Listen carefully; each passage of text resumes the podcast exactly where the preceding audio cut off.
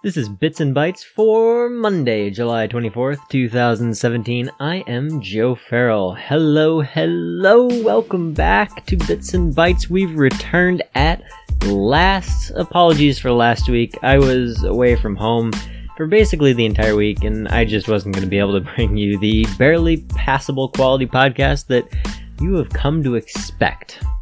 But enough of the introductions. How about we just do the goddamn show? So, Pokemon Go had its anniversary festival over the weekend, and. Well, it didn't go well. Tickets have been refunded, and everyone who attended has been given $100 to spend in game, if that gives you any sort of general picture of what exactly went down. But let's focus on the positives. Legendary Pokemon are here. Pokemon Go Fest attendees will receive a free Lugia, my personal favorite, even if, uh, even with everything, I gotta say, I'm a little bit jealous. And Articuno now has a chance of appearing. Go Team Mystic! Woohoo! Uh, alright, so next up, let's move right along here because Splatoon 2 has been released for the Nintendo Switch, and I think this is as good a place as any to make, uh, make my review.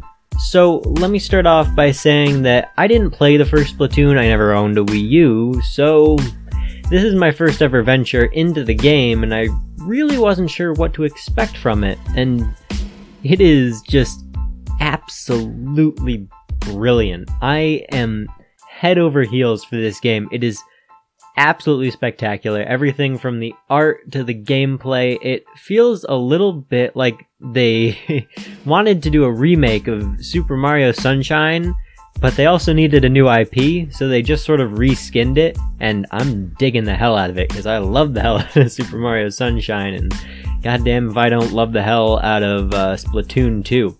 So, first up, general multiplayer. If you're alone, you want to play a quick match, that's fantastic. It's super easy. Matchmaking has been more or less balanced for me so far. Now, on the other hand, if you want to queue with friends, well, good luck more often than not, you're going to be on opposite teams for some reason, and sometimes you can't even get into the same game. Let's just say that it leaves a lot to be desired.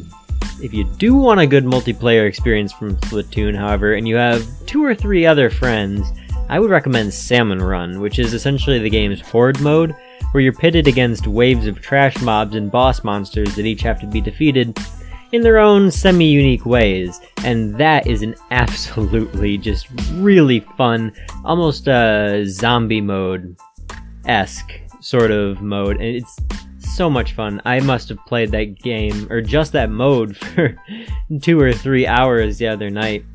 I've played a fair amount of the game already, and although I've barely scratched the surface of the campaign, the multiplayer has been just ridiculously fun so far, and it's actually left me with very little reason to pursue the campaign because I just I, I love playing online so much. Uh, even in spite of the poor friend system and effectively non-existent voice chat, although honestly I just use Discord. But if you did like Splatoon or you're looking to just get into it now, I highly recommend picking up this game. It's extremely accessible and just absolutely loads of fun to play. And those are your bits and bytes for today. You can find me on Twitter at PithPifth, that's P I T H P I F T H, and streaming most evenings on twitch.tv slash Gladstone. As always, Gladstone with two Ds. Thanks for listening. I'll see you tomorrow.